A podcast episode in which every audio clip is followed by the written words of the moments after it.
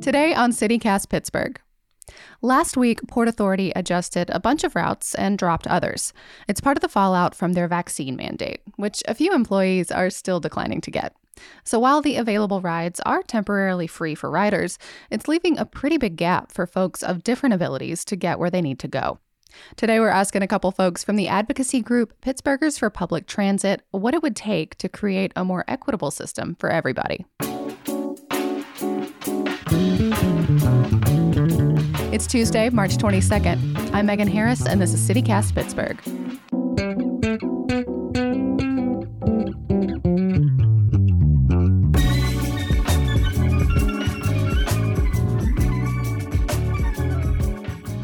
First, some background on all of this. A couple years ago, the City Department of Mobility and Infrastructure, or DOMI for the purposes of this conversation, launched this initiative called Move Pittsburgh. It's supposed to encourage residents to use a bunch of different transit options, like taking a Port Authority bus and then a city bike for the last couple miles of your trip. So DOMI and Move Pittsburgh got a bunch of grant funding to launch a new group last summer. It's called the Pittsburgh Mobility Collective, and it's sort of an umbrella. So, not only for profit companies like Spin Scooters and Zipcar, but also the city, the county, Port Authority, Healthy Ride, a whole bunch of others, all to allegedly make it easier for Pittsburghers to get around. But, well, as we're finding, all those options are only good for some of us. Newsletter editor Francesca Dabecco is here to help us make sense of it. So, Pittsburghers for Public Transit conducted a study, Mobility for Who? Rebuilding Bridges to Transportation Justice, with the help from Tech for Society. They're a student group at CMU, and the report looks at mobility need, especially compared to existing transportation access in the city, sidewalk infrastructure needs, priorities around mobility, affordability, and access, and how private mobility companies impact the city. Today, we're with one of the study authors from CMU, Bonnie Fan, and longtime member of Pittsburghers for Public Transit, Paul O'Hanlon. He's also a wheelchair user and the immediate past co chair of a task force that focuses on disability access all over the county. We're so glad to have you both here today. As you've studied the city and how it uses transit, what does Pittsburgh need? What is it missing as far as transportation goes?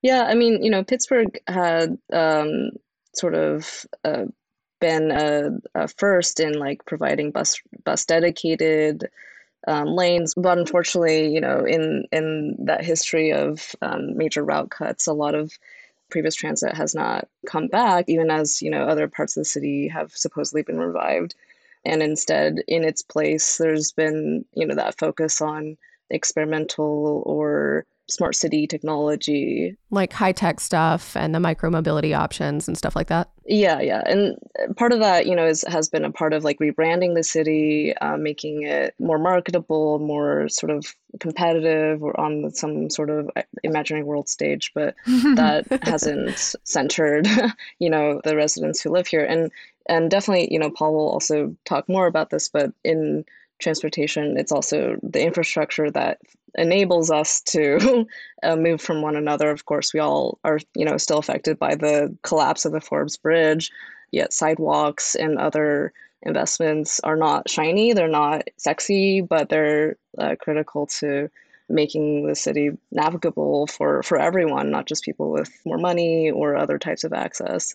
For 30 years, the community has worked with Port Authority and Access Paratransit and and so Port Authority became one really one of the first major transportation systems to become fully accessible, which is to their credit and and ours. You know, we made them do it and they did it, you know, and yeah. Access Paratransit has one of the most robust paratransit systems in the country. But these new things have been coming from a completely new entity the city of Pittsburgh. And what, what's noticeable is there's no disability participation in that process. There's virtually no participation by access or port authority in that process. And, and by participation, do you mean like as part of the conversation before these companies are necessarily invited to to set up shop in Pittsburgh? Like Move PGH, the the entity that the city set up, and the whole infrastructure around they they call it various things, last mile transit system, and all of that stuff has been done by, you know, from my perspective, sort of novices to the community that sort of showed up, started doing stuff without checking in with everybody else and went off on their own way. That's that's sort of my perspective. Yeah. And and suddenly we're we're caught sort of like cleaning up. Yep. Has there been a lot of interaction with uh, your groups or the Pittsburghers for Public Transit and you know this organization they're calling the Pittsburgh Mobility Collective? Last July or last June, um, for the first time, DOMI, the, the Department of Mobility and, and, Infrastructure. Yeah, the city office. Yeah, presented to the City County Task Force on Disabilities their plan about these scooters. And we then heard them, objected, sent a letter basically saying we thought that it was a really bad plan, that it was discriminatory against people with disabilities, that it failed to even consider the needs of the those who have the greatest issue with the last mile. And, and we want to solve it for everybody, but it doesn't look like the city's trying to solve it for everybody. Not even not, not even trying. Paul, what kind of response did you get? I know you mentioned that you had sent a letter to to DOMI. Um, I think Karina Ricks was the head at the time. What what kind of response did you get get from the city? None. Hmm no, no, no I mean, real, real, no response at all. And then we got, they actually then came to the task force uh, within the past month. And uh, it, it, was a contentious meeting because, uh, in retrospect, I don't even know if the people who were there knew about the letter.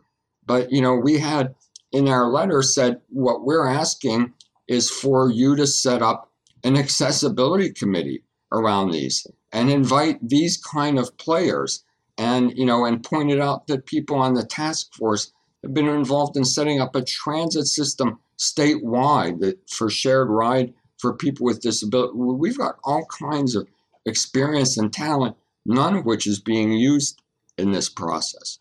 I mean they didn't have a proposal whatsoever other than a scooter with a, a seat on it as being their accessible option one of the refrains that I've heard from the city over and over again, especially from DOMI um, under the administration of Karina Ricks, was that they wanted to create lots of options so that, you know, not everything would be okay for everyone, but something would be okay for everyone. What's your take on that? I, I mean, that's fine, but the question is where do you start?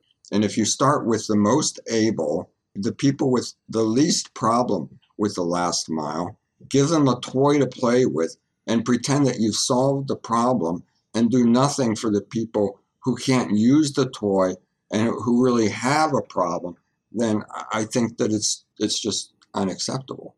So there's this idea of last mile transit, but I'm not always sure what people mean by that. I think it's mostly a buzzword, um, but also it's that very real thing of knowing you can move people and things really far distances. Uh, but I guess sometimes the hardest part of that travel or that supply chain is the quote last mile before you or the things you ordered get to your doorstep. Right. So, like in terms of people, you can get across the city, but you might have to literally walk a mile to get to the bus stop you need. Exactly. Bonnie, is the last mile thing working here in Pittsburgh? Yeah, I think the origin of this Pittsburgh Mobility Collective actually started at a conference in 2018 where Karina Ricks met sort of a number of other transportation professionals, and there's this sort of you know ideation competition to solve transportation problems. And I think this last mile problem is a really it's kind of a favorite of um, transportation tech, you know, advocates or, or researchers or private companies where they're sort of able to package out this problem and then sort of apply a product solution to it. Like, oh, we'll add an autonomous shuttle on top of that when the problem is more uh, related to development and affordability and the other phenomenon of like just so many people being pushed out of the city in terms of affordability of places to live and being forced to live yeah in, in areas where transit is more sparse. And so you know there are things that could actually address you know having uh, more affordable housing policies more transit oriented development that centers affordability And also, you know, a lot of the folks in the Mon Valley have been doing amazing work around uh, making sure that there are solutions that center their access needs in terms of getting to transit. And it's so hard for people to get from neighborhood to neighborhood or get into the city, you know, having to transfer and so on. And that was also related to the affordable fares and the transfer fees and so on. So I think that last mile problem is a problem, but there's so many like treating it as a uh, sort of isolated problem is one of the problems I think that created these sort of fake solutions. I mean, let's face it, Pittsburgh's not, you know, I mean, there, there are flat sections and there are hilly sections, and and it's you know not the same walking four blocks, you know, up a hill versus flat. So, right. and what you see is that the deployment of the scooter system really was designed to really serve areas that were already well served by transit and that the, the high need communities you know weren't where there were depots or places for scooters and and it really you know raises the question of you know are we getting hype that this is some kind of low income transit solution Hmm. Yeah, you know, part of what spawned this conversation for us is, you know, in a recent episode, we do a Friday News Roundup here at CityCast Pittsburgh. And Francesca asked a question that really struck me, which was, you know, is it appropriate for taxpayer money to fund a transit solution that isn't designed for everyone? Yeah, especially the neighborhoods we're leaving out of these conversations and all of the improvements that could be made. Yeah, and I asked the city about that. Domi says there aren't any direct funds to move Pittsburgh or the collective, aside from some staff time to support it, I guess. But I'm curious how you answer a question like that, because it doesn't really seem like the city has historically asked it, at least not in those terms. Yeah, I think the focus of the city, you know, even though they have answers to like, oh, we wanted to give lots of options for people, has uh, seemed to be around a lot of these, you know, ribbon cutting, shiny projects. And a lot of that, you know, contributes to status and visibility of maybe what's happening within the city as a branding opportunity.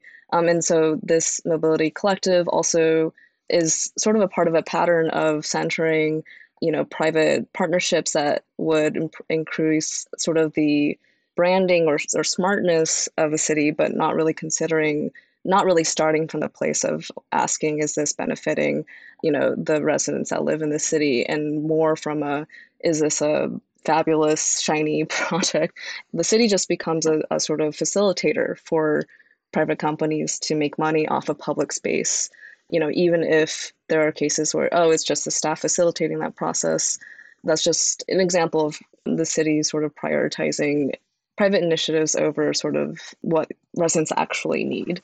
Well, and the city said initially with the Healthy Ride bikes, which are now rebranded as Pogo bikes. Wait, they are? When did they do that?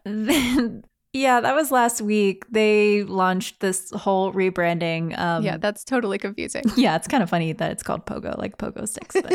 So the Pogo bikes and the scooters, they said that they'd be prioritizing low income neighborhoods. But it looks like they haven't. I, I'm, I'm so impressed with your map makers, Bonnie. Once it's plotted out, you can see plainly that these mobility hubs where the e scooters are supposed to be charged, they're still all in sort of high traffic, wealthier neighborhoods like the Cultural District. Yeah, and Lawrenceville, Southside, Oakland, Squirrel Hill, Highland Park, East Liberty. A little bit of the North Side too. Yeah, but just like that one stretch of North Avenue and the North Shore. Yeah, where all the money is. exactly. Um, but the center of our wider triangle gets totally skipped. Like, where's Homewood or the Hill, let alone Hazelwood?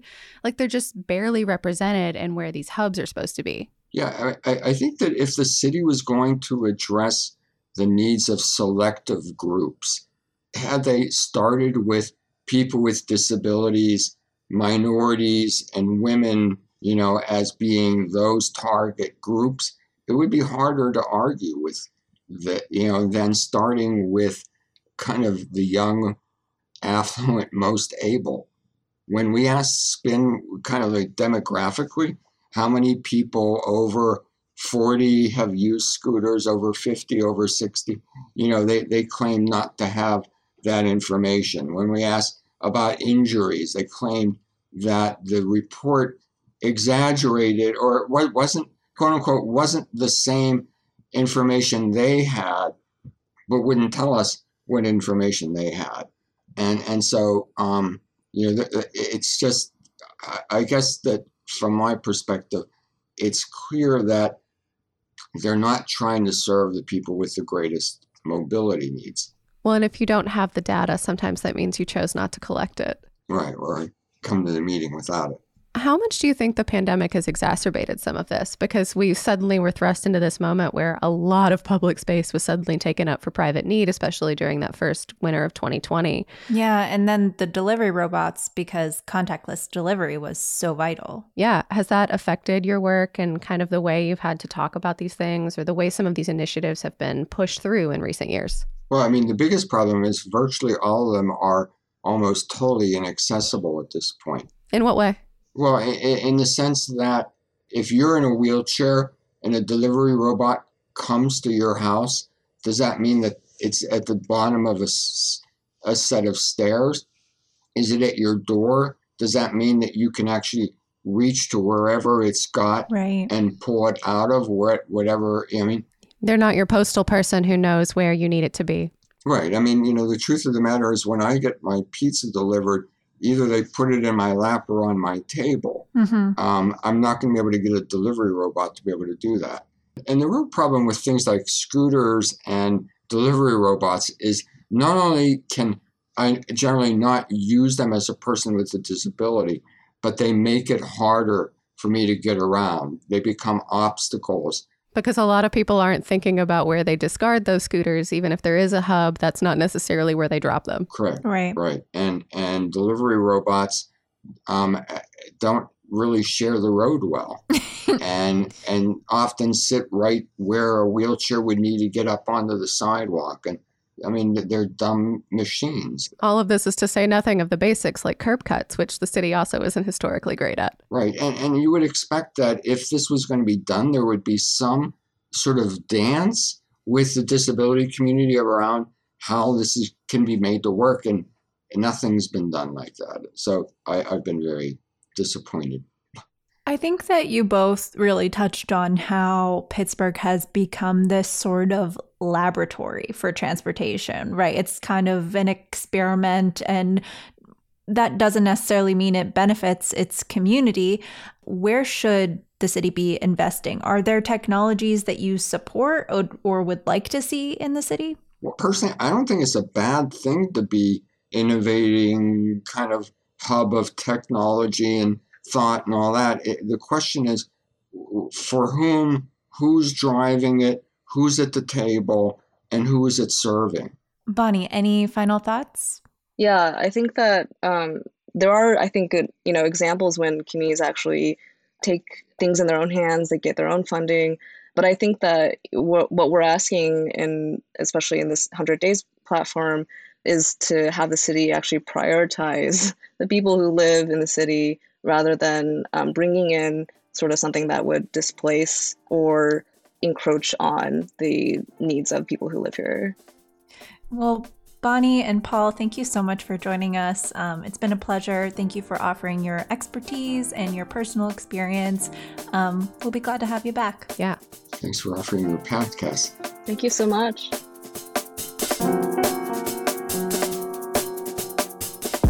Pittsburghers for Public Transit are planning to issue another report at the end of next month. It'll be an update on that 100 Days platform that Bonnie talked about and hopefully outline some specific policy ideas for Mayor Gainey's new administration. And very separately, a few of the Port Authority drivers who don't support the vaccine mandates rallied downtown on Friday, and they're doing it again today. Organizers are meeting at 10 a.m. in front of the Heinz building on 6th Avenue, so if you're driving that way, please plan accordingly. The authority says their hard line is working, that more than 140 people have gotten their first dose since the stoppage last week. But some other drivers argue the mandate is about more than vaccines, that low key, it's just PAT's way of justifying service cuts that they wanted to do anyway. And all of this could come to a head soon. The union contract is up for renewal in June. Some more news before you go. A judge has denied a request from the alleged killer behind the mass shooting at Tree of Life. Robert Bowers was arrested on site that day in 2018, and his defense team since has said that media coverage and just local attitudes generally would prohibit him from getting a fair trial here.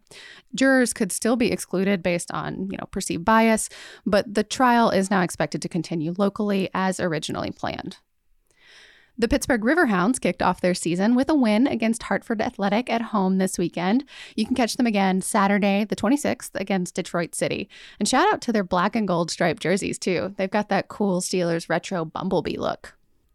And Kennywood's open, just kidding, not yet, but it is opening earlier this year. On April 16th, Kennywood pass holders will get to preview a bunch of updates, all ahead of the park's 125th celebration next year. You can look for a new facade to the old mill, a refresh on the Goodnight Heart, aw, and the return of the kangaroo.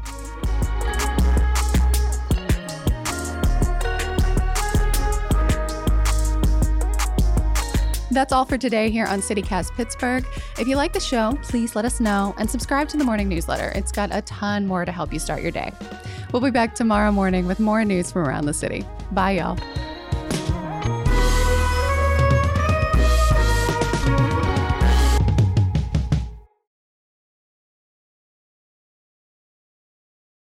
So natural.